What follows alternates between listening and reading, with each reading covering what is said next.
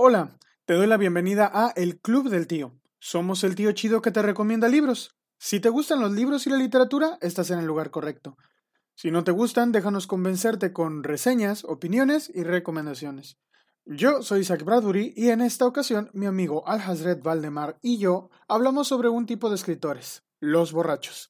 Trataremos de ordenar un poco la vasta lista de escritores que se encontraron ante el alcoholismo para luego centrarnos en dos escritores que lo afrontaron directamente, Poe y King, para finalizar con algunas recomendaciones literarias sobre el mismo tema. Quédate en El Club del Tío Etílico. Muchas gracias y bienvenidos a este su show cómico mágico musical, ya de costumbre, el, el Club del Tío Lector. Hoy eh, darle la bienvenida a, un tema más que a un, a un autor en particular a nuestro, a nuestro podcast. Hoy vamos a hablar de una situación bastante común entre, entre todos nosotros y que a veces puede llegar a ser eh, algo complicada, por decirlo menos, ¿no? Hoy tenemos de invitado a nuestro amigo el tío Etili. Está conmigo Isaac y un servidor a la red. ¿Y cómo estás, Isaac? Muy bien, muy bien. Muy bien, acá saludando a los sobrinos desde... Bueno, estamos grabando, como te decía hace rato, en el Día Nacional de la Resaca. Porque yo siento que casi todo mundo que toma, eh, toma el sábado, sobre todo los godines, digo, seamos honestos. Eh, acá en México se conoce como godín a quien trabaja de lunes a viernes, de 8 a 5 o algo así. Este, y, entonces estas personas, por lo general, que trabajan en ese horario, pues agarran el sábado para emborracharse lo más que pueden. Y el domingo despiertan, este, pues queriendo algo para curarse la cruda. Y, yo siento que así son mis vecinos, por lo menos, y siento que esto pasa en México, porque, porque pues como que siempre pasa, ¿no? Que el agarras el domingo para para descansar y todo, o a menos que el lunes no trabajes, entonces también el lunes le das. O este es de home office. Ah, uy, sí es cierto, y es que ahorita, bueno, pero ¿saben qué, ¿sabes qué pasa ahorita? En, muchas partes de México hay ley seca. Sí. Eso, eso de que en México pongan ley seca es un chiste, porque aquí en la, o sea, al lado de mi casa hay una miscelánea. Y este, y en domingo están vendiendo cerveza como quiera. Y, pero tienen su letrero afuera que dice ley seca. Pero pasan este, los, típicos borrachitos de siempre y, compran y compran y compran botellas y botellas de cerveza. La clásica caguama. Y me ha tocado ver, y es que es chistoso esto. O bueno, me parece chistoso a mí, porque tienen que, tienen que saber que por acá sus tíos, tanto al Hazred como yo, Isaac, la verdad es que no somos bebedores, o por lo menos, no, o sea, no, tú te consideras que... No, para nada. De hecho, una de las cosas que, que eh, nunca en mi vida he disfrutado es de la, de la bebida alcohólica. No, no le encuentro, nunca le he encontrado un sentido, honestamente, y por lo mismo es algo que no, no me interesa. Además, siento que es tirar el dinero. Es algo que tarde o temprano va a salir de tu cuerpo como un desecho. Entonces, honestamente no, no le encuentro sentido. No, no, tampoco me gusta el, el hecho de, de, convivir con las personas porque a final de cuentas terminas en un estado en el que ni siquiera entiendes lo que estás haciendo. Entonces, no le veo motivo. Todos, todos ustedes que, les gusta y lo disfrutan, perfecto, ¿no? Pero al menos para mí, eh, no. Es, una práctica que no, no me gusta. No le, no le hallo sentido. Pero sí es algo que es interesante.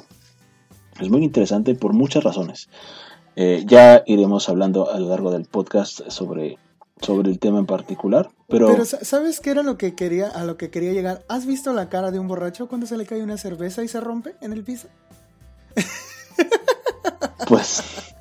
Es tremendo, brother, es tremendo ver la cara de un, de un borracho ya con unos, ya con unas chelas encima, yendo a comprar más y que se le caiga una caguama. Es el fin del mundo. En, en, No, no, no, no, no. Me ha tocado ver eh, señores que dicen, este, recógela. ¿Cómo recógela si está tirada en el piso? Sí, eh, yo creo que ya es como, obviamente, su estado alterado, en donde evidentemente lo único que quieren es seguir eh, sintiendo, o supongo yo, el, este, pues, placer, ¿no? De estar, de estar ebrios. Porque esa es una, es una de las razones de, por, de por qué la, las que la gente eh, tiene esta práctica, ¿no?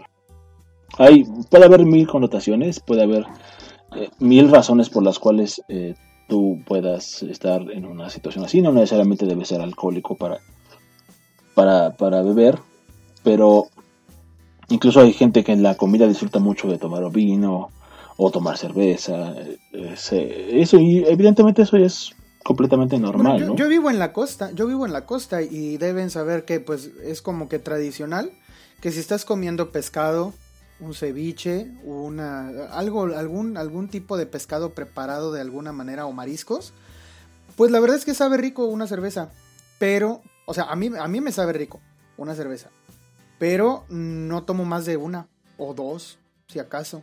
De hecho, compré el año pasado por diciembre compré un Six y este. Y se me quedaron esas seis. Al final de cuentas se los di a, uno de los. de los que pasan recogiendo la basura. Y no, no manches. Es que, bueno, a mí me parece curioso también por estas reacciones de la gente que de verdad le gusta, le encanta. No manches, el vato. Era un día de agosto, ya casi cuando se las estaba dando. O sea, de diciembre a agosto me duraron en el refri. Y, el chavo casi se hinca y dice, no, Dios es grande, Dios existe, no, gracias, brother, y que no sé qué.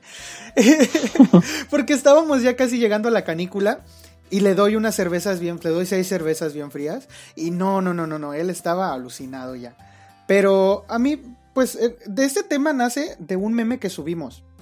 Subimos un meme porque hace poco el, una persona que en México se encarga como de cuidar eh, de, que los derechos del consumidor estén, estén bien este, protegidos a la hora de comprar en autoservicios y todo esto. Entonces él dijo que en una campaña que hay en México que se llama el Buen Fin, que es como el Black Friday de Estados Unidos, este, dijo que la venta de alcohol se había disparado mucho. Y es que en muchos autoservicios había 3x2 y que 4x3 y que descuentos del 30 y 50%, todo en alcohol y licores y todo eso.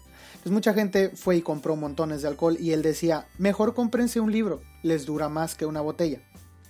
Y entonces yo subo un meme y las reacciones que hay en, en distintos grupos en donde lo compartí es de, no, pues yo quiero los dos, o sea, si soy lector pero también me gusta tomar.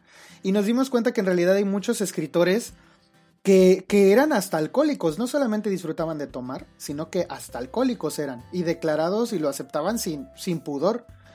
Porque decían, pues es que sí soy, o sea, ¿y qué? Entonces eh, nos dimos a la tarea ahora, o nos vamos a dar a la tarea ahora, de platicar un poco sobre esos tíos, ¿no? Que tienen eh, esta característica de que, pues, eran alcohólicos, y muchas de sus obras eh, se nota que eran alcohólicos. Entonces, eh, pues de eso les vamos a hablar el día de hoy. Después de tanto preámbulo, pues ¿qué te parece si comenzamos? ¿Cuál es el primer personaje que, del que te gustaría hablar? Yo, yo quisiera, antes de, entrar en yo quisiera decir que es súper importante entender que el alcoholismo como tal es una enfermedad y que es una enfermedad que se deriva de otras enfermedades a veces. A veces Puede ser por, por motivos sociales, otras veces por motivos del carácter. Y yo creo que este último es, es de los más importantes. Porque existen ciertas personas que eh, encuentran refugio en esta práctica, en el estar eh, constantemente bebiendo o embriagándose. Y, es un escape de la realidad de alguna manera. De hecho, la mayor parte de las personas que utilizan algún tipo de droga o o se alcoholizan, es justamente por eso, ¿no? Porque están en una situación en que su realidad no les gusta, necesitan algo que, los, desconecte un momento. Eh, yo creo que evidentemente el alcohol es, uno de ellos. Eh, hay muchas otras prácticas que hacían escritores, como los que fumaban opio, por ejemplo, o los cocainómanos. Eh, es decir, los vicios en la literatura son son casi uña, uña y carne en ese sentido, ¿no? Pero eh, el alcohol ha sido uno de los más representativos, incluso hay, hay escritores que son reconocidos por ser alcohólicos y por escribir sobre el alcohol y sobre sus experiencias con el alcohol, ¿no? Uno de ellos es Charles Bukowski. Eh, es uno... Es como el tío, ya es, ya es como que el tío borracho. Por antonomasia, sí, sí, por supuesto.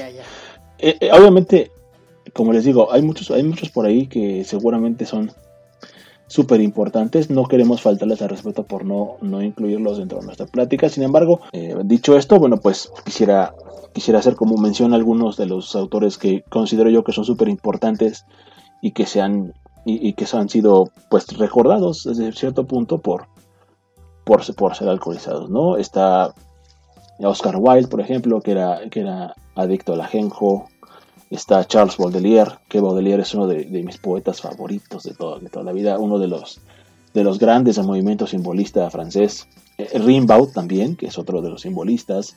Paul Verlaine, pues yo creo que en general todos los poetas eh, llamados poetas malditos han sido caracterizados justamente por, por sus vicios, ¿no? Eh, Ernest Hemingway es uno muy, muy famoso, por supuesto, él nos regaló para mí dos obras súper importantes en la literatura, que es eh, El viejo y el mar y Por quién doblan las campanas, son de mis favoritas. Ernest Hemingway suicidó justamente por toda esta situación en la que vivía. Él participó, si no mal recuerdo, eh, creo que fue en la guerra de Vietnam. Eso lo afectó muchísimo. ¿no? Está eh, Philip K. Dick, que es uno de los grandes escritores de ciencia ficción. Está Ambrose Bierce, que es otro de mis, de mis eh, escritores favoritos, favoritos de toda la vida. Él incluso eh, forma parte de, los autores que formaron la obra que posteriormente daría, daría luz Lovecraft. Es un gran cuentista, fue un excelente periodista. Eh, de hecho, su muerte está envuelta en, misterio de, de, de, Pierce, porque él un día ya en su edad pues avanzada, decidió que, no quería vivir una vida de retirado, aburrida. Eh, él toda su vida se la pasó viajando, haciendo cosas, haciendo, haciendo lo que le gustaba, escribir. Y, la aventura era, parte de su vida, ¿no? Entonces eh, un día decidió tomar sus maletas y se vino a México en plena revolución y desapareció. Nadie más supo de él. Hay muchos que dicen que Villa lo mató, otros que lo fusilaron. Mil historias, ¿no? Pero pues obviamente ninguno tiene como la verdad. ¿No? Está eh, Jack London. Jack London es uno de, uno también es de, mis eh, favoritos. Él eh, ha escrito muchos libros de aventura, Colmillo Blanco, por ejemplo, ¿no? Antes de Adán, que son, son libros bastante interesantes y que pintan realidades un poquito diferentes a las que estamos acostumbrados. Dylan Thomas, que es un, es un, es un excelente poeta, de los que más me gustan. Y, justamente todo este tema del del alcoholismo es el que ha orillado que haya mucho, eh, mucha de, esta, de esta poesía que, encarna el dolor en, muchos sentidos, ¿no? Pero... Pero, ¿sabes de qué me acabo de dar cuenta? De que estamos hablando, de que acabas de mencionar puros hombres, y en realidad, eh, aunque es menos frecuente en mujeres que en hombres, mejor dicho, es más frecuente el alcoholismo en hombres que en mujeres. La verdad es que no hay eh, escasez de escritoras que se han visto atraídas por la botella, ¿no? Eh, y no, no quiere decir tampoco que, que, las, que las mujeres no, no, puedan llegar a ser alcohólicas, ni mucho menos. Eh, aunque es raro, aunque es más raro y es menos sonado, la verdad es que también hay muchas escritoras que han que han sido alcohólicas, ¿no? Por ejemplo, y, no, y no, se, no se libran de, de los mismos problemas que le traen a los hombres. Por ejemplo, está Jean Rees, que es una escritora que fue la que escribió la precuela de Jane Eyre, de Charlotte Bronte. Eh, el libro se llama Ancho Mar de los Sargazos y ella estuvo en prisión por, por agresión, eh, tuvo un periodo en donde pues estaba tan perdida en el alcohol y, pasaba de un amante a otro, en el que hasta se cambiaba los nombres y todo, pero pues todo como que pues enmarcado con esta con este alcoholismo que ella tenía. También eh, Elizabeth Bishop, que es un premio Pulitzer de poesía, eh, en más de una vez es famosa porque reconoció que bebía agua de colonia después de que se le acababa todo lo que tenía en su, en su gabinete de licores, ¿no? Eh, una mujer muy famosa que se dice que, que, también expresa ¿no? esto, esto del alcoholismo en las mujeres también, es Marguerite Duras, que en, su libro La vida material eh, tiene una cita que, que habla sobre precisamente esto, ¿no? Sobre el alcoholismo. Y dice, cuando una mujer bebe es como si bebiera un animal o un niño. El alcoholismo es escandaloso en una mujer y una mujer alcohólica es un asunto raro y serio. Es un insulto a lo divino de nuestra naturaleza. Y pues estaba hablando de ella misma. Eh, de que, pues sí, de que, de que ella misma estaba como que haciendo esto, ¿no? Ella se, vería, se veía como un asunto serio, como una vergüenza incluso. Porque ella misma dijo, para una entrevista eh, en el 91 con el New York Times, eh, yo, yo soy una verdadera escritora y era una verdadera alcohólica. Bebía vino tinto para dormirme, después coñac por la noche, cada hora una copa de vino por la mañana, coñac después del café y luego a escribir. Mm, lo que es asombroso es cómo logré escribir, decía ella. Entonces, eh, pues todas estas escritoras alcohólicas siempre nos cuentan la, misma historia, ¿no? Que los, que los escritores alcohólicos también, que pues son, vienen de familias tristes, que vienen de eh, eh, cosas que les han pasado, ¿no? Que con las que pudieran ellos justificar o no su, su alcoholismo, por ejemplo, eh, eh, Elizabeth Bishop tiene un poema en donde eh, utiliza sus vivencias propias para como justificar ¿no? La, esta sed que tiene el borracho y esta ansiedad de la que hablaba al principio por la que a veces ven que se les cae la botella ¿no? y, sufren de esta ansiedad. Tiene un, poema que se llama Un borracho y, utiliza sus vivencias propias para hablar en, él sobre el problema. Patricia Hanschmidt que tiene unas novelas sobre thriller y suspenso, donde el personaje principal se llama Tom Ripley. Es, tiene adaptaciones cinematográficas, creo que con Matt Damon tiene una en el 2000, en el 2000 yo creo es el 2000 o el 99. Comenzó a beber cuando era estudiante, desde muy joven, y en, una, eh, en su diario una vez escribió que ella creía que la bebida era esencial para el, artisti para el artista porque porque lo hacía ver la verdad, la sencillez y las emociones primitivas un, cada vez más. Y en esta lista de escritoras em, que son alcohólicas o que pueden incluirse en las, entre las mujeres escritoras que han caído en estos vicios, pues están Lucia Berlín con su maravilloso, aunque muy ignorado eh, en vida, eh, sus cuentos y sus sus escritos siempre fueron ignorados, pero pues después de que se publicó el manual para las manual para las señoras de la limpieza, algo así se llama su libro, empezó a tomar muchísima relevancia. Desafortunadamente fue como 10 o 15 años después de su muerte, pero bueno, por lo menos ahora ya, ya, ya, lo, ya lo, tenemos. Eh, Shirley Jackson, Dorothy Parker, Emily Dickinson, hasta J.K. Rowling ah, lo, ha, aceptado y pues Simón de Beauvoir, ¿no?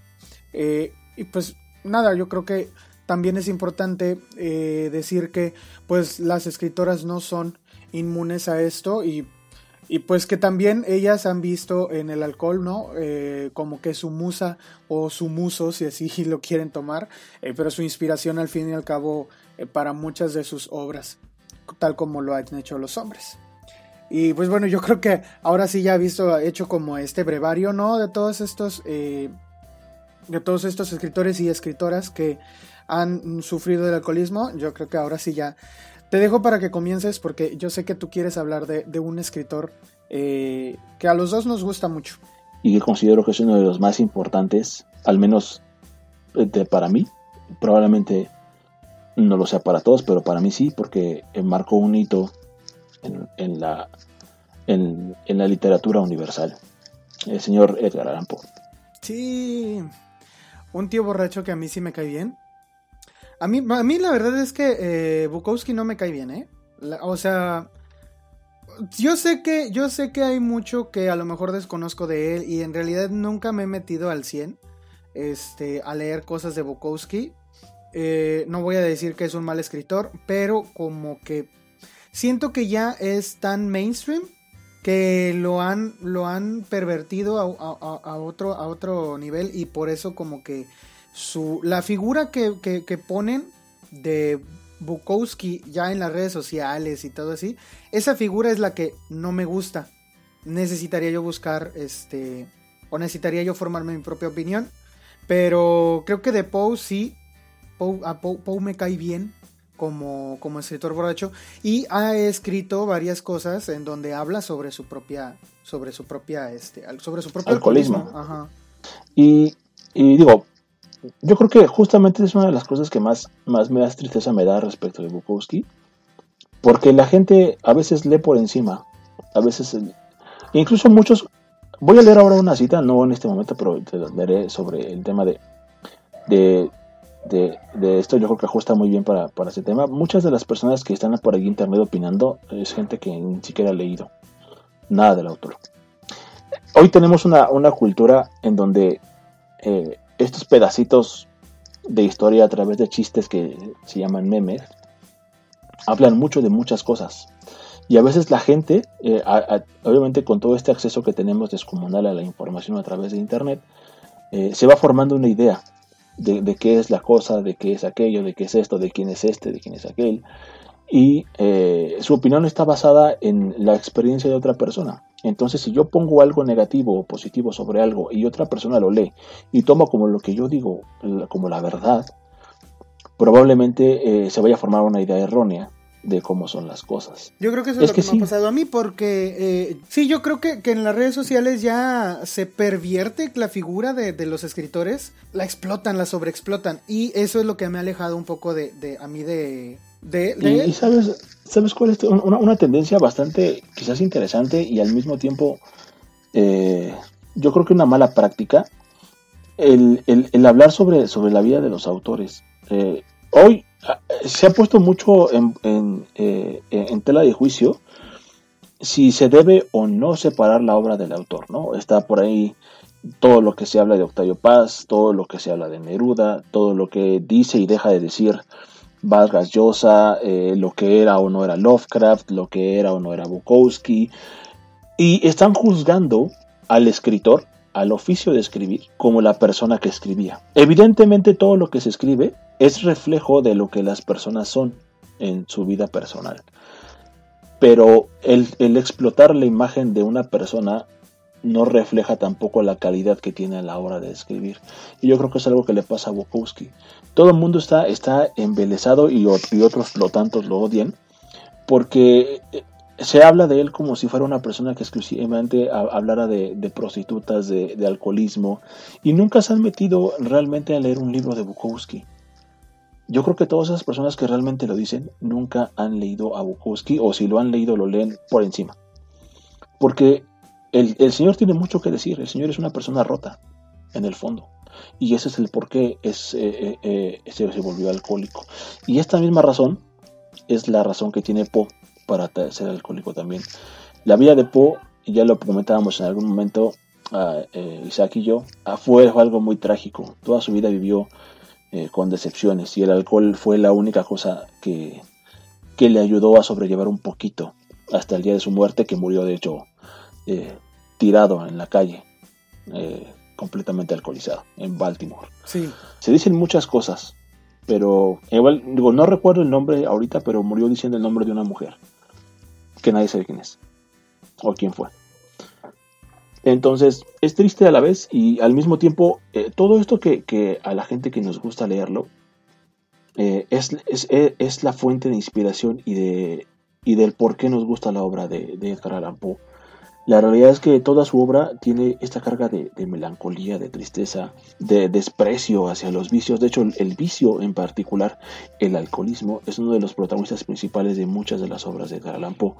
El gato negro, por ejemplo. ¿no? Sí, a mí me encanta eh, lo que hacen el gato negro. Me, gusta mucho porque es una mirada a, la mentalidad y cómo el alcohol te transforma. Deforma. Exacto, exacto. Cómo deforma la, la, manera de ser de una persona. Que quizá podría haber resuelto sus problemas emocionales de otra manera, pero decidió hacerlo con alcohol y ahí fue donde estuvo el problema. Que yo creo que es, esto, eh, que lo que platicábamos hace rato, eh, antes de empezar a grabar, de que muchas personas en realidad caen en el alcoholismo porque tienen otros problemas. Pero la salida que encuentran no es la terapia o, platicar o hablar con alguien o, medicarse adecuadamente eh, recetado por un profesional. No, lo que encuentran es pues ahoga todos tus problemas en alcohol o en drogas o en cualquier otra cosa que te, que te amense y que te, que te haga dejar de sentir. Y, yo creo que eh, Poe sí hace como que esta, esta foto de, o, este retrato de lo que hace el alcohol en una persona, lo retrata muy, muy, muy bien ahí en El Gato Negro. Sí, y justamente eh, yo creo que esta es una, una de las cosas por las cuales Poe revolucionó la forma de hacer el cuento, porque justamente pone el centro, en el centro de, de, su obra, el, al hombre mismo y a sus vicios y a sus sentimientos que eso es lo que él utiliza para crear esta atmósfera de miedo, ¿no? De, de, algo que realmente te puede pasar, tú te puedes convertir en el monstruo de la historia.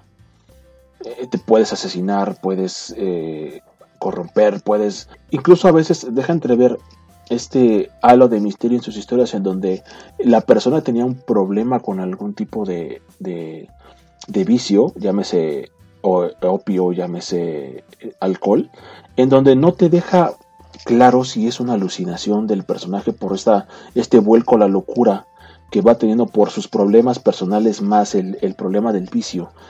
Y después eh, lo que le sucede puede que sea cosa de su mente propia. Incluso abre el gato negro con esta, con esta premisa, ¿no?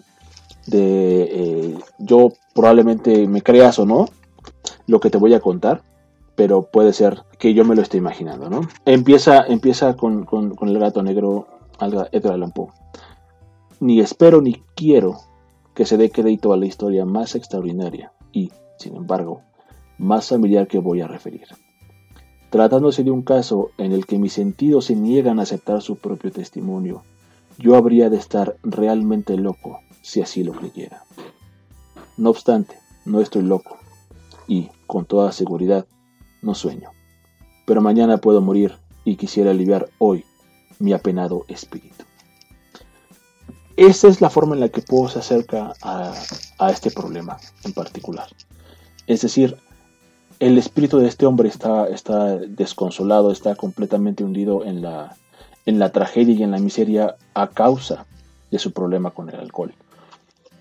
Y en general, yo creo que las personas que lo padecen no voy a decir que todas porque no, no estoy seguro de lo que estoy diciendo y tampoco evidentemente soy un experto en el tema sobre este tipo, sobre esta enfermedad, pero eh, el sufrimiento es parte de este padecimiento y es una de las musas importantes que tienen estos escritores para poder hacer lo que hacen.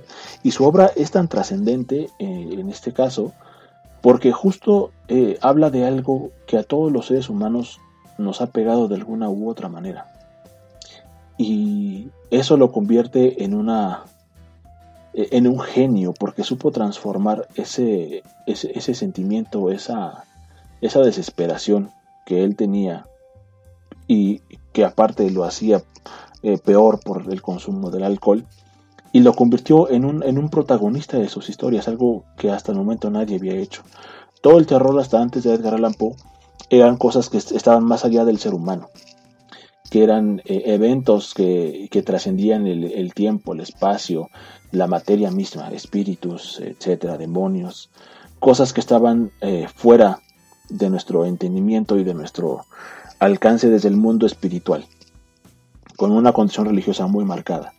En Po, yo creo, al menos hasta ahorita, que la religión forma parte prácticamente nulo de todo su trabajo todo está centrado específicamente en el ser humano, en el hombre por sí mismo. Y, eso lo hace algo, algo revolucionario, porque el miedo que te da leer a Edgar Allan Poe no es el miedo a la criatura, al fantasma, a, una posesión, al demonio mismo, a, algo que no entiendes, a algo que no puedes ver, a algo que no puedes tocar, contra lo que no puedes pelear, sino todo lo contrario. El miedo que te causa Allan Poe es esa, es esa predisposición que tenemos todos los seres humanos a padecer de, cualquiera de estas situaciones. Al, al, incluso matar a alguien que amas. Bueno, y, creo que eso se, se dice o, lo demuestra, o cómo se dice, lo expone muy claramente en la siguiente frase que es igual del gato negro. Dice, eh, una noche, en ocasión de regresar a casa completamente ebrio, de vuelta de uno de mis frecuentes escondrijos del barrio, me pareció que el gato evitaba mi presencia. En aquel instante, dice después, dejé de conocerme. Pareció como si de pronto mi alma original hubiese abandonado mi cuerpo y una ruindad superdemoníaca saturada de ginebra se filtró en cada una de las fibras de mi ser. Y yo creo que es como este, es, eso, el temor o, el, miedo, el terror que te puede dar en convertirte en alguien completamente diferente a lo que eres, a, alguien completamente ajeno y, distinto a todo lo que tú quieres o, buscas, para hacer, eh, para hacer esto como una presencia demoníaca, lo, lo, dice él, ¿verdad? Pero pues es, eso, es, es, el terror de ser alguien completamente distinto que, que no responde a las mismas cosas que tú quieres. Es, como estar atrapado dentro de ti mismo. es decir, yo, yo, creo que cuando haces un acto de vileza, enmascarado por este, digamos, disfraz del alcohol, yo creo que en el fondo sabes que estás haciendo algo mal. Eh, para todos aquellos que ya leyeron El Gato Negro y para los que no, aquí les van a spoiler. Cuando sucede el asesinato de la esposa de nuestro protagonista, eh, él, él, lo narra como un evento en donde los sentidos lo llevan a, un estado de hartazgo tal en donde no importa nada, pero él mismo está diciendo desde que comienza, yo sé que lo que hice estuvo mal y me arrepiento de haberlo hecho porque fue algo malo. Y ese es el miedo que tenemos todos de, convertirnos en un asesino que no queremos ser.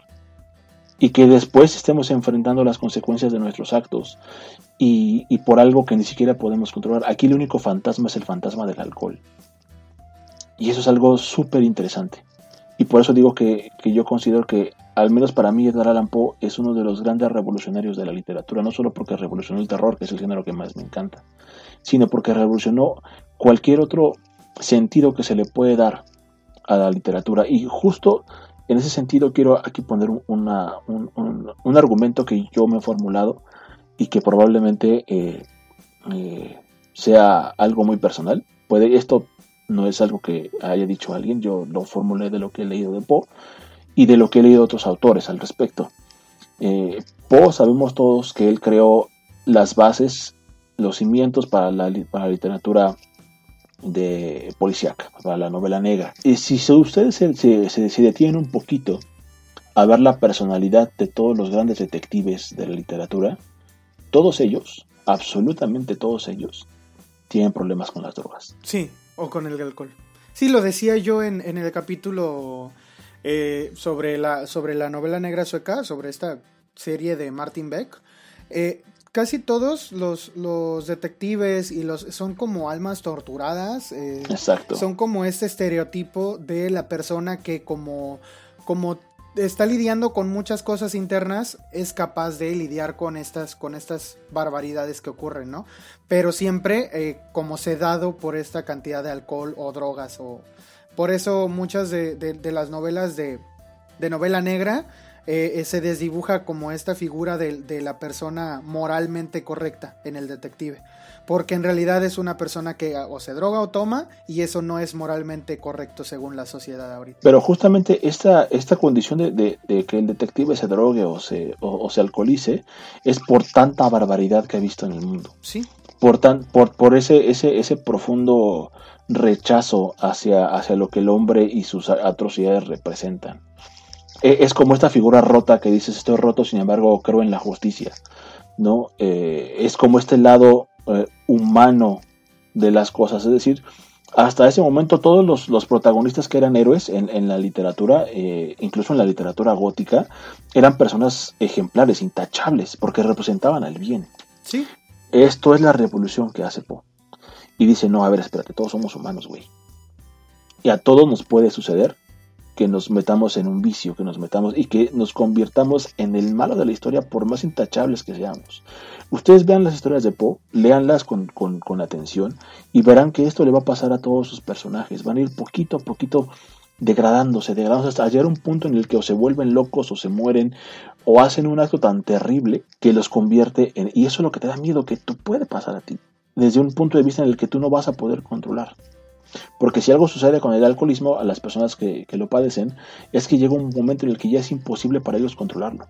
Ya no pueden estar sin, beber. Yo conozco una persona que en su momento fue alcohólico, ya eh, estuvo en mucho tiempo en terapia, estuvo en, lugares de rehabilitación y eh, llegó, llegó un punto en su desesperación que llegó a entrar a casa de sus padres y, y robar los perfumes de su madre para beberse los perfumes de su madre. A ese grado llegó la enfermedad de esta persona. Eso, eso es como, como una cara del asunto, ¿no? Eh, y ese es quizás el terror que, que pocas personas se encuentran en Edgar Allan Poe, porque la realidad es que muchas personas, y también lo platicábamos, eh, ya no sienten miedo a leer las historias de Edgar Allan Poe, ¿no? O, no les, o, no les, causa miedo, pero es, porque... De, de, desensibilización que la cultura del... Pues sí, es que es esto que hemos dicho ya varias veces en el podcast, de que, de que la cultura de lo más fácil y lo más rápido nos impide eh, abrir nuestros sentidos.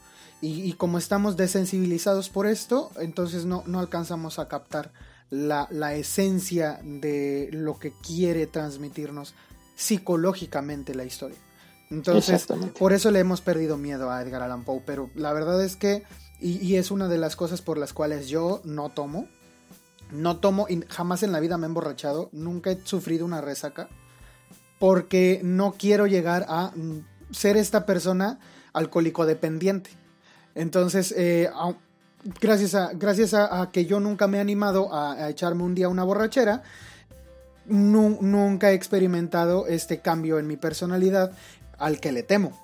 Y es esto lo que, lo que Edgar Allan Poe eh, exponía, ¿no? En este tipo de cuentos, en donde decía, pues es que esto es a lo que te lleva, te haces otra persona. Y es algo que a muchos les pasa, muchos de hecho tienen estos blackouts, en donde no saben ni qué pasó, y no saben ni, ni, ni, cómo hicieron para llegar a su casa y no saben ni, ni qué cosas hicieron. Y es la típica, lo más gracioso puede ser que le hablaste a tu ex y que le mandaste mensajes eh, pidiéndole perdón o mentándole la madre o como quieras. Eso puede ser lo más gracioso. Pero lo que le pasó al, al, al personaje que describe Poe en El Gato Negro es que asesinó a alguien. Y eso, no, está alejado de la realidad. No, no, no, para nada está alejado de la realidad. Porque hay personas que borrachos, drogados, bajo el influjo de alguna sustancia, han hecho eso, han cometido un asesinato. Y ahorita, hablando como de estos blackouts, si me permites, me gustaría hablar de un escritor, yo. Sí, por supuesto. Que es alguien que tuvo un blackout gigante, eh, que le duró varios años, que es Stephen King. Eh, Stephen King eh, tuvo un blackout que él dice, yo no me acuerdo haber escrito a Cujo. Entonces, él, él, así tal cual, o sea, escribió un libro y Cujo, ¿cuántas páginas tiene? 393 páginas en mi, en mi edición de bolsillo. Tienen 393 páginas. Después tú que escribes 300 páginas y no sabes ni cuándo las escribiste ni cómo. Y, y, no te acuerdas, pero tu libro ya salió y lo vendiste y todo, y tú sigues sin acordarte cómo rayos hiciste para escribir eso. Y si tú te fijas, eh, con Stephen King, las historias más psicodélicas y más, a, lo mejor también las más exitosas que tuvo, fueron del periodo de cuando él estaba lidiando con su alcoholismo y con su drogadicción. Porque hay que decir que Stephen King ha aceptado que él se metía cocaína, Valium, este, vaya, hasta para jarabe para la tos se metía. Porque ya no hallaba. Así como tú dices de, de esta persona que andaba queriendo tomarse perfume, pues yo creo que así estaba Stephen King. Él, dice que era un multitoxicómano. Entonces, él, no, no, sabía qué, qué, hacer en ese momento y de allí pues escribió, ¿no? Y hay muchos personajes en donde él pone reflejada esta adicción. Por ejemplo, en Cujo vemos, vemos un personaje que es súper alcohólico, que es el, que es el, si mal no me acuerdo, es el papá de... Este el, dueño de... Ajá, exactamente. O también el dueño de, Cuyo. sí, el, dueño de Cuyo. Sí, sí, sí. El, el, papá del niño, eh, es que no me acuerdo de los nombres de los personajes, pero Cuyo o Cujo, como le quieran decir, eh, es un perro, San Bernardo, es el perro de un niño, y el papá de ese niño es súper alcohólico. Ya alcoholizado, es otra persona también. Y es, es, es, esta, es este alcohólico típico que borracho le pega a su esposa y que, y que tiene pues, pues malos este, momentos cuando está, cuando está borracho. No es, el, no es el otro borrachito gracioso que vemos que es el que se queda dormido. Exactamente. Y, Stephen King también eh, eh, pone, pone a, estos, a este tipo de personajes que hacen cosas horribles cuando están borrachos. Y, mm, por ejemplo, él mismo dice que cuando escribió uh, sobre este Jack, Jack Torrance se llama, el de, el de Resplandor. Él dice que, que mucho de, de, Jack Torrance es una imagen de, de, una, de una persona adicta al alcohol como que lo que puede suceder con una persona así. Digo, hablando de esto, cosas de lo, de lo peor que puede hacer uno cuando está alcoholizado, yo creo que se, sí podemos tomar eh, como referencia a este tipo de personajes que escribió King, porque él mismo pasaba por estos periodos en donde no sabía ni quién era ni qué estaba haciendo. Y bueno, por lo menos él escribió y, y, no mató a nadie. Pero sus personajes sí que, sí que hicieron muchísimo daño cuando, cuando, lo estaban, cuando estaban así, ¿no? Cuando estaban alcoholizados o bajo el influjo de, de alguna sustancia. Y de hecho, yo creo que eso también es, es una consecuencia directa de, de, lo que escribió Poe.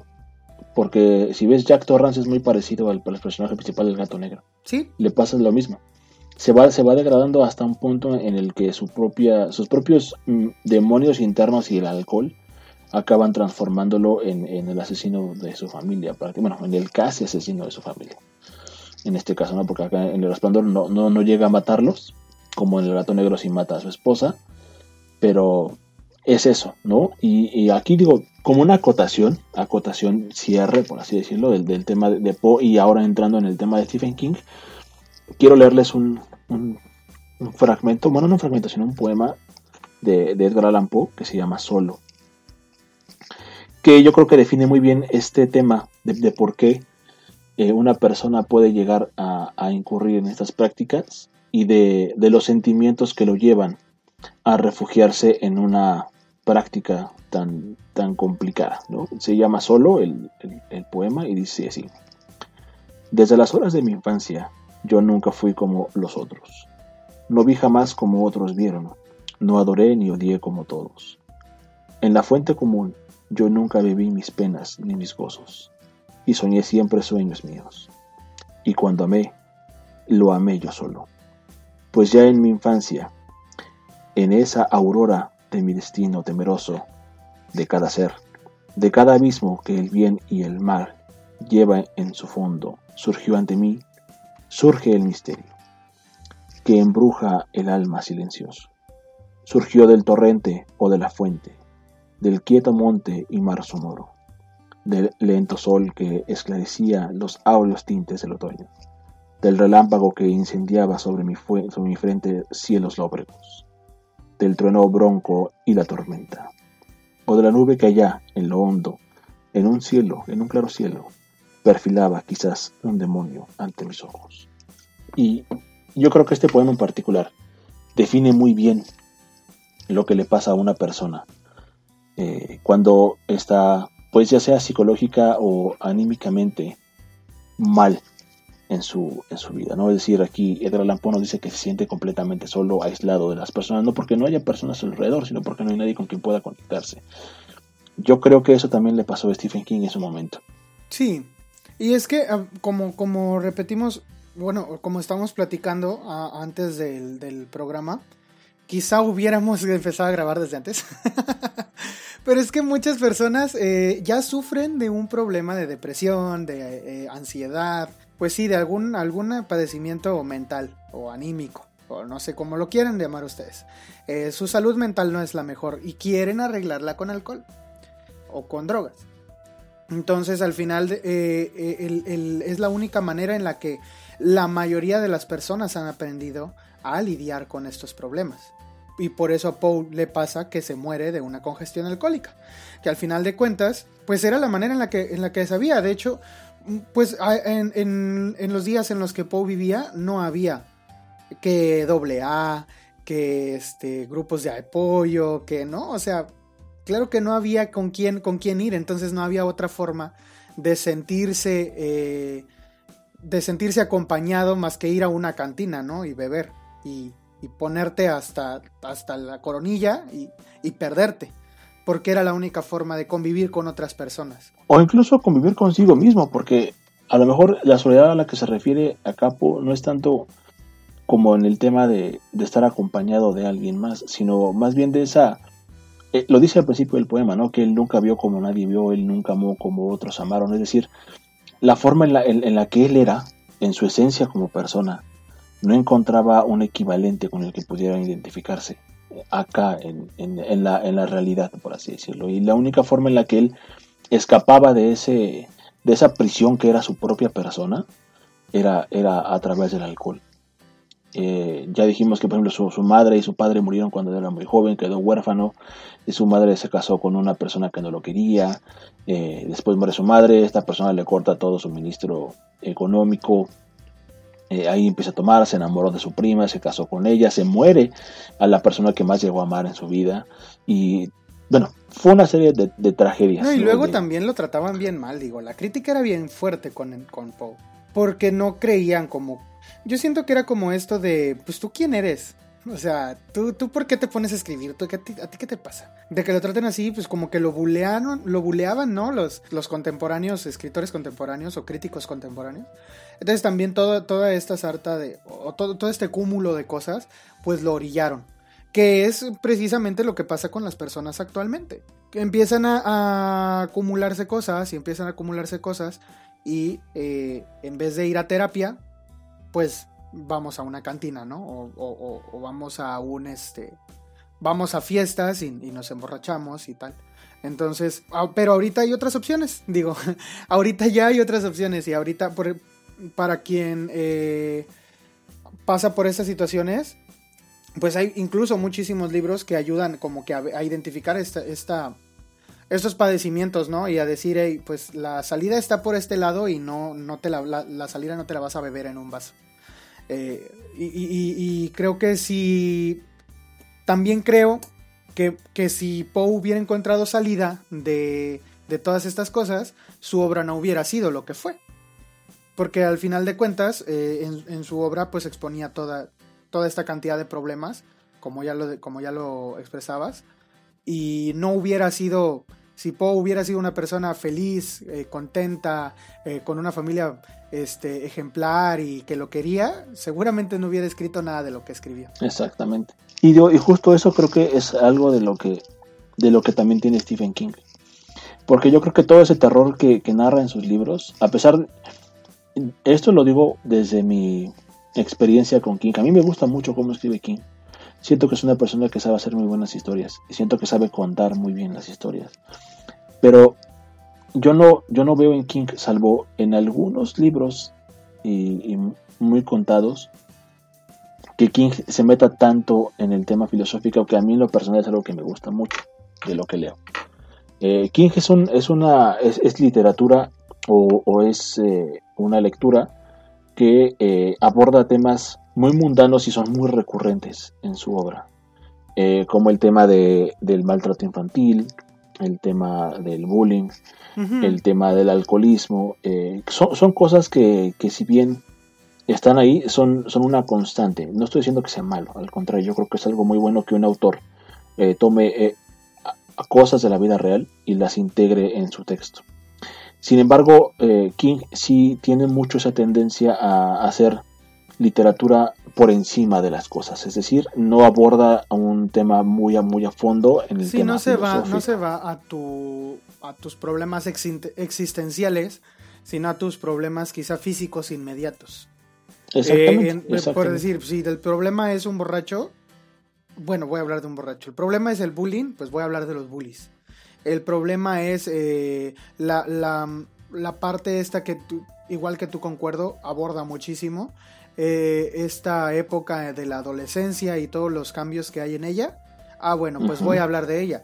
Y, no se mete con, con tanto con tu con tus problemas de, de, existencialismo como decir por qué estoy aquí o, o qué hago o qué puedo hacer para ser feliz. Cosas que eh, quizás sí abordan de otra manera a otros escritores y que King no lo hace. Digo, y, eso es quizá también por esto que, hablábamos de que pues también se nos eh, ya acostumbrando, digo, King es súper contemporáneo, está acostumbrado a otras cosas y está acostumbrado quizá también a, esto de eh, la desensibilización que se ha dado. Y yo creo que también en los libros más recientes que ha escrito, ya se ve muy afectado, eh, o ya se ve muy... Sí, sí, afectado por los, los ojos de la sociedad actual, lo que escribe ahorita. Esa es otra cosa también interesante que, eh, digo, de nuevo, a mí King me gusta mucho, pero, pero a, mí, a mí King, honestamente, eh, más que hacerme sentir, me hace, me hace pensar en las cosas, que es diferente. Una cosa es que leas un autor y, y se meta en tu persona y te haga sentir algo, algo que probablemente no le va a hacer sentir a otra persona, que esa es yo creo que una de las cosas más importantes de una buena lectura. y, y, otra cosa es que King te haga pensar en algo, es decir, cuando yo leo, cuando yo leo, este, cuando leí It, yo pensaba en, el tema justamente de las familias disfuncionales, del maltrato hacia las personas, del problema que es que en las escuelas haya, haya gente que quiera abusar de otras personas. Me hizo pensar en esos problemas, sin embargo, no me hizo sentir esos problemas, por así decirlo. Es decir, están ahí implícitos en el libro, están entre líneas, y eso es muy bueno porque te, abre el, panorama a problemas sociales. Pero no me hizo sentir esos problemas sociales, a diferencia, por ejemplo, de lo que sí hace Charles Bukowski, de lo que sí hace Edgar Allan Poe, de lo que sí hace eh, Ernest Hemingway. En El viejo y el mar hay un, yo tengo un debate existencial con ese libro increíble, de verdad. La soledad es, eh, yo nunca en mi vida me había sentido tan solo hasta que leí El viejo y el mar de Ernest Hemingway. Y esa es la gran diferencia. Pues considérate afortunado, brother, ¿eh? Considérate afortunado de nunca haberte sentido así. No, y sí. Mm, eh, eh, eso, eso es eh, una, un reflejo de lo que él estaba sintiendo. Y, y, es un atisbo quizá de lo que él... Imagínate qué tan solo se sentía él cuando escribió eso. Imagínate con qué intensidad se habría sentido él como para poderte transmitir a ti eh, eh, lo, que, lo que él estaba sintiendo. Y sí te entiendo, o sea, eso de sentirte así es algo, pues es que es algo feo, pero es algo magistral cuando un autor logra hacerlo. Lo logra, exactamente, exacto. Y yo creo que ahora, hablando, hablando del otro punto de vista, yo creo que, que eh, el alcoholismo y la drogadicción de Stephen King lo llevaron a crear a todos estos monstruos que sí son memorables en sus historias. Sí. Eh, obviamente, eh, todos ellos, y el Rey Carmesí, este, el, este, ¿cómo se llama? El Outsider. no, no he leído Outsider. Bueno, la criatura esta de la, del Outsider, eh, Cuyo, ¿no? sí, pues el, mismo resplandor. Bueno, en el, mismo resplandor, De hecho, si, si, si tú te fijas, y King lo dice, eh, cuando él escribió El Resplandor, a Jack Torrance lo, lo, pone como, como el peor. Sí, como su. como la. dice. Su peor versión. Dice, ajá, exactamente, como su peor versión. Pero. Si lees luego Doctor Sueño y ves que Dani está yendo a, un grupo de alcohólicos anónimos, es como, ¿cómo se dice? Reivindicación o... no, no, no, no sé qué palabra utilizar. Como sí, como ver que al final de cuentas un personaje o una persona, que es lo que él trataba de, poner, puede resarcirse, ¿no? Puede, o puede reparar o puede cambiar ese tipo de, vida que ella llevaba, puede dar pasos para salir de allí. Yo creo que también algo importante que decir sobre King, eh, que no podemos decir sobre Poe, por ejemplo, es que él salió de su adicción al alcohol y salió de su adicción a las drogas. Le tomó mucho tiempo y, yo estoy seguro de que incluso hoy ha de batallar porque para haber estado tantísimo tiempo metido allí y, y, para ser la persona que es, yo creo que sí ha tenido muchísimas tentaciones, muchísimas más que la gente normal como nosotros para caer en ese para caer de nuevo en ese mundo. Y fíjate que eh, aquí hay algo que voy a decir y probablemente me vaya va a ganar la, condena de muchas personas que escuchen el, podcast. y, es que a mí King eh, ya no me gusta tanto como cuando era alcohólico. Sí, muchos dicen eso. Muchos dicen ¿Está mal? Está mal porque estaría yo condicionando el gusto a esperar que la persona se encuentre anímicamente y físicamente mal para que pueda escribir lo que a mí me gusta. Pero la realidad es que los últimos libros que he leído de él parecen no son malos. Yo incluso por ahí he dicho y lo sostengo y a quien me quiera debatir, estoy completamente abierto a tener un debate con esa persona. A mí el final de El Outsider me encantó. Bueno, y mucho, todo el mundo dice que es terrible, todo el mundo dice que es, que es lo peor que tiene King en mucho tiempo, el final del Outsider. Yo creo que King hace algo bien interesante con el libro. Eh, no voy a ahondar en ese tema porque eh, eh, no lo has leído, Isaac, pero Ya si algún día lo lees. Eh, no, pero, pero yo te comprendo lo que dices. Por ejemplo, hay muchas personas que también, cuando Stephen King empezó, empezó a escribir La Torre Oscura, él estaba en medio de todo su problema de, drogas y alcohol. Y mucho de todo esto psicodélico que tiene la Torre Oscura, como bien lo decías, con, con este. con los villanos que, que te presenta y todo y las criaturas y, todo esto de los universos paralelos y todo, todo lo que presenta, la verdad es que está... Eh, sí te imaginas que alguien estaba drogado cuando lo escribió. Sí, sí lo haces. Eh, el asunto es que hay muchas personas que dicen, qué bueno que para cuando terminó de escribir La Torre Oscura ya estaba sobrio. Porque para muchos fue un excelente final el que le dio La Torre Oscura pero no creen que lo hubiera alcanzado si hubiera estado aún pasando por este problema.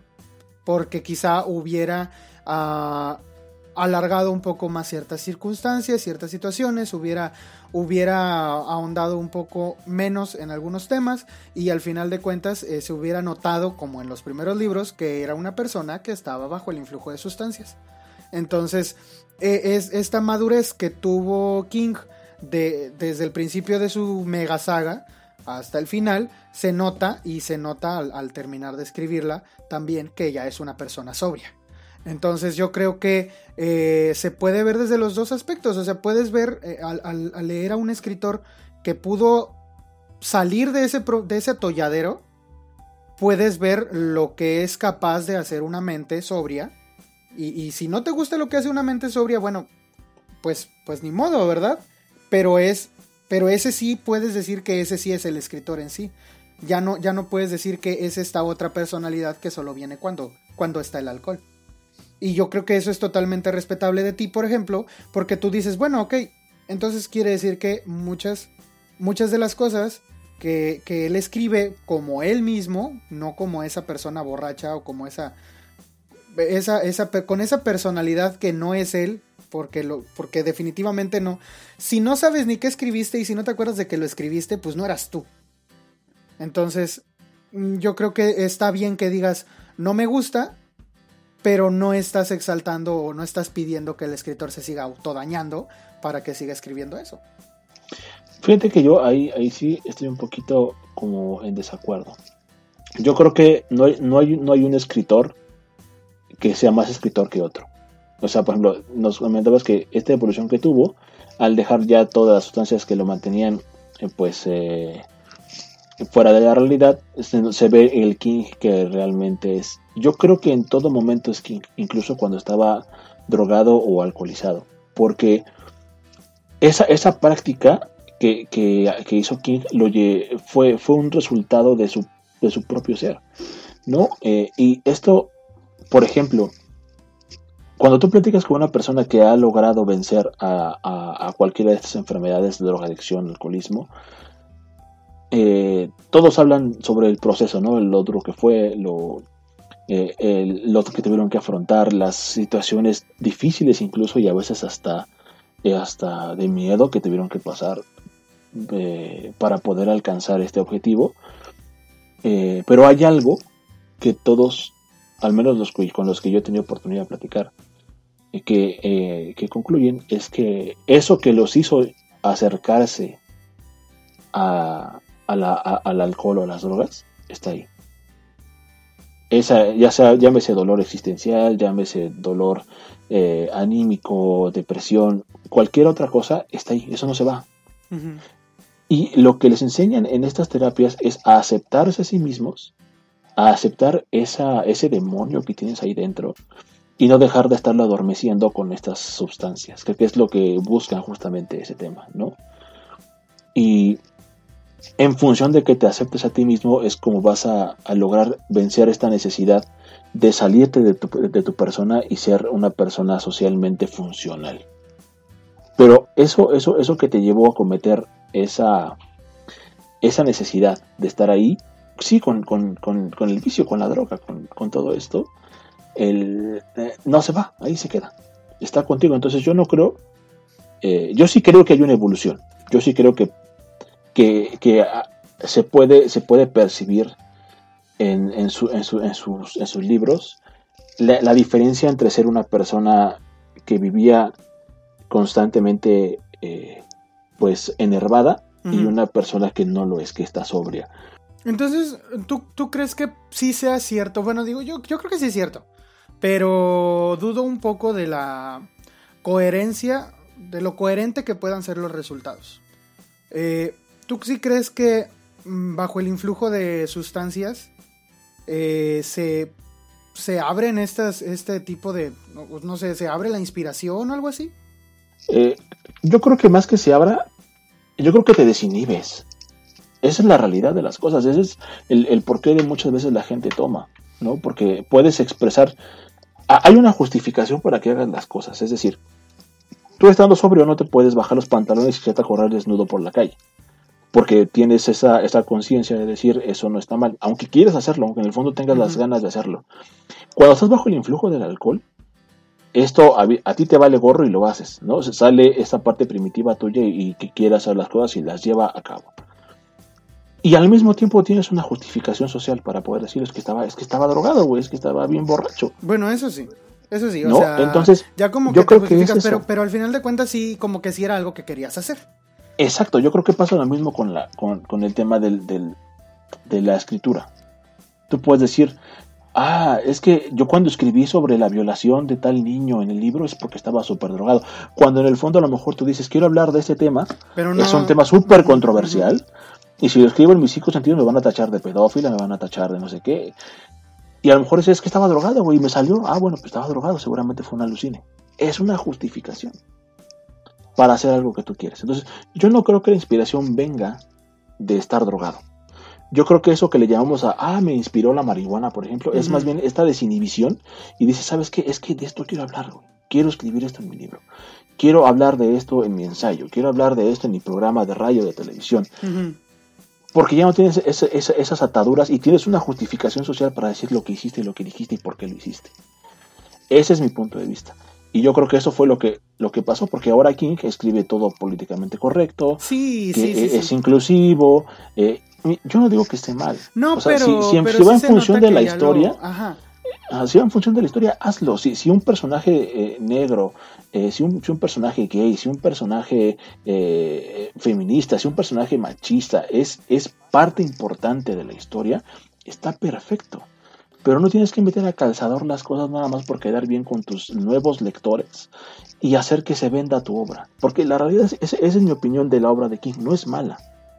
No, pero como te Repito. digo, yo siento que ya se vio afectada por los ojos de la sociedad actual. es, su Exacto, pro- es el problema de que sea un, un escritor contemporáneo, porque ya todo esto de la corrección y lo políticamente correcto y lo la inclusión y todo esto ha afectado a los personajes. ¿no? Elevación, por ejemplo, que es, un, es una novela que yo siento que habla más sobre, sobre despedirse y sobre esto de que pues quizá ya no le queda mucho aquí.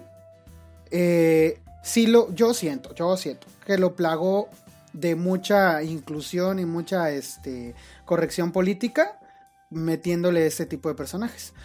Mm, funciona porque pues los escribió, vaya, les escribió la historia a esos personajes. Pero eh, a, mí, a mí sí me parece que... eh, o sea, ya, me, ya, ya se me hizo, como yo no acostumbro leer sobre personajes con esas eh, características, o no es lo más común que yo lea, y me refiero a personajes de la comunidad LGBT, y me refiero a, a este tipo de cosas de, de, lo que, de lo que es políticamente correcto ahorita. Como yo no estoy acostumbrado a leer, porque pues leo otras cosas, eh, sí me pareció un, un- poco innecesario, o no sé, la verdad es que aún estoy confundido en com- como lo que, lo que pienso al respecto de, de la historia. Sí siento que es esto de que ya como que estaba buscando la manera de empezar a despedirse de, de sus lectores, pero hacerlo de esa manera a mí no me agradó del todo.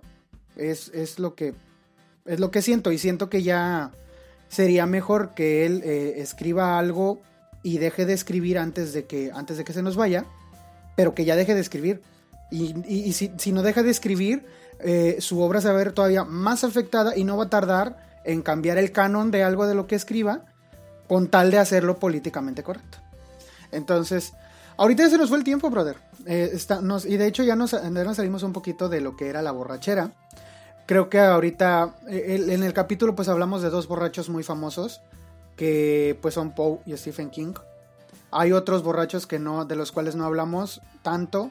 No tampoco tratábamos de hacer un este como que un- una lista de todas las personas que han sido borrachas y escritores, pero sí está esto de que hay muchos escritores que son eh, alcohólicos o fueron alcohólicos o eh, dependientes de alguna sustancia. Por último, a mí me gustaría hacer dos recomendaciones cortitas literarias de dos novelas que hablan sobre personajes que son borrachos. ¿Ok? La primera es eh, Bajo el volcán de Malcolm Lowry, otro borracho, otro escritor que era alcohólico. Y en Bajo el Volcán vamos a ver la historia de un hombre que por despecho se va a poner la borrachera de su vida, 24 horas seguidas tomando. Y va, va a repasar todas y cada una de las cantinas del pueblo en donde está. Lo que tiene eh, Bajo el Volcán es que se desarrolla en México durante la fecha del Día de Muertos y todo eso.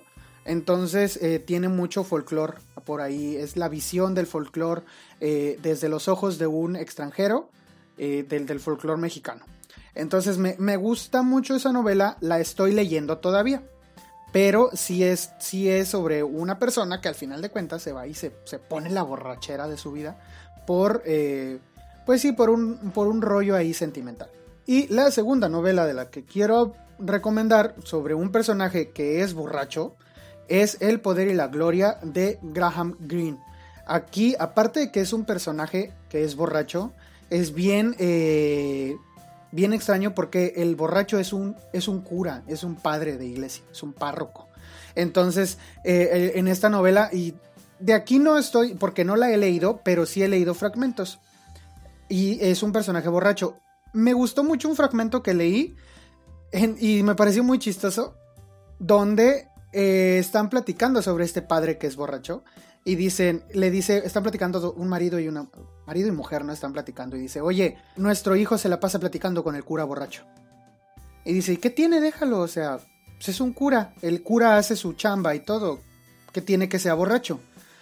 Y entonces le dice, "Sí, pero es que el cura borracho está haciendo tonterías. Mira, hace días le llevaron a bautizar un niño y él andaba súper borracho y le iban a poner Pedro. Y él de lo borracho que estaba, le puso Carlota. Y, y entonces te pones a pensar, no inventes. Y, el, señor le dice a su esposa, pero Carlota es una santa famosa, o sea, ¿qué tiene? Le dice, o sea, ¿cómo crees que le va a poner Carlota a un niño? El- en aquellos tiempos, el nombre que le pusiera el padre era el nombre que iba a tener el niño, o sea, ahí no había registro civil ni nada. Era un pueblito donde, de hecho, en ese momento estaba prohibido, y es algo interesante de la novela, por eso quiero leerla, quiero leerla con tranquilidad, eh, pero, pero la menciono porque, ese, porque viene un personaje que es borracho. Eh, eh, es, un, es un momento de la historia de México en donde el alcohol estaba prohibido y donde ser cura estaba prohibido, porque el gobierno buscaba separarse lo más posible de la iglesia católica. Durante calles. Sí, entonces eh, es, es, un, es la exploración de este periodo de la historia mexicana ah, por- visto desde los ojos de un cura, visto desde los ojos de una persona que representa lo prohibido eh, en ese momento. Porque representa a la iglesia y representa a un alcohólico y, las dos cosas estaban prohibidas supuestamente. Entonces eh, me llama mucho la atención esa historia. Eh, me encontré ese fragmento de la historia y me dio muchísima risa. Y creo que muchas personas eh, alaban esta obra de Graham Greene. Yo no sé todavía cómo sea porque no la he leído, pero pues para quien la quiera leer, es un personaje borracho y por eso la incluyo como recomendación en este capítulo. Y no sé si tú quieres hacer alguna recomendación rápida. Sí, eh, como una reflexión rapidísima, yo quisiera hablar de un par de libros. El primero es eh, de, Charles Bukowski, se llama El capitán salió a comer y los marineros tomaron el barco. Yo creo que esta es una de las, de las principales eh, obras sobre, sobre la vida propia de Bukowski y sobre cómo él eh, enfrentaba y llevaba eh, y la, la filosofía que tenía respecto de su de su comportamiento social, por así decirlo. El alcoholismo, el, todo el tema del juego, etcétera, etcétera. Es un libro excelente, yo creo que revela mucho de la personalidad de Bukowski y que justamente puede cambiar este paradigma que tenemos sobre este, este autor, que no era un autor borracho que escribía sobre putas, había algo detrás. Entonces yo quiero recomendar mucho este libro que se llama El Capitán comer y los marineros tomaron el barco, de Charles Bukowski.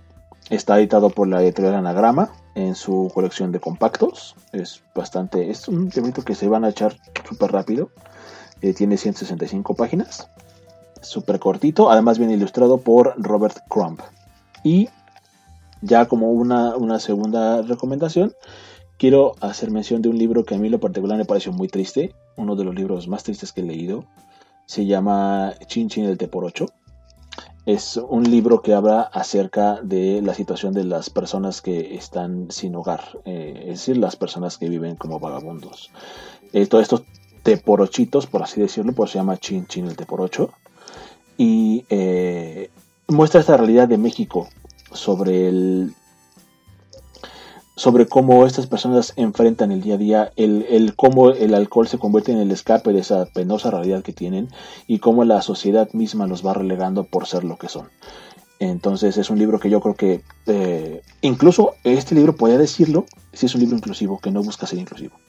Porque habla acerca de un estrato social que es, está en, eh, pues sí, totalmente desamparado por todas las personas. ¿no? Es, un, es un estrato social que se encuentra relegado por la sociedad, que yo creo que eso es lo que busca la inclusión, el meter a todas estas personas que por alguna condición social, física o mental están completamente aislados de nosotros.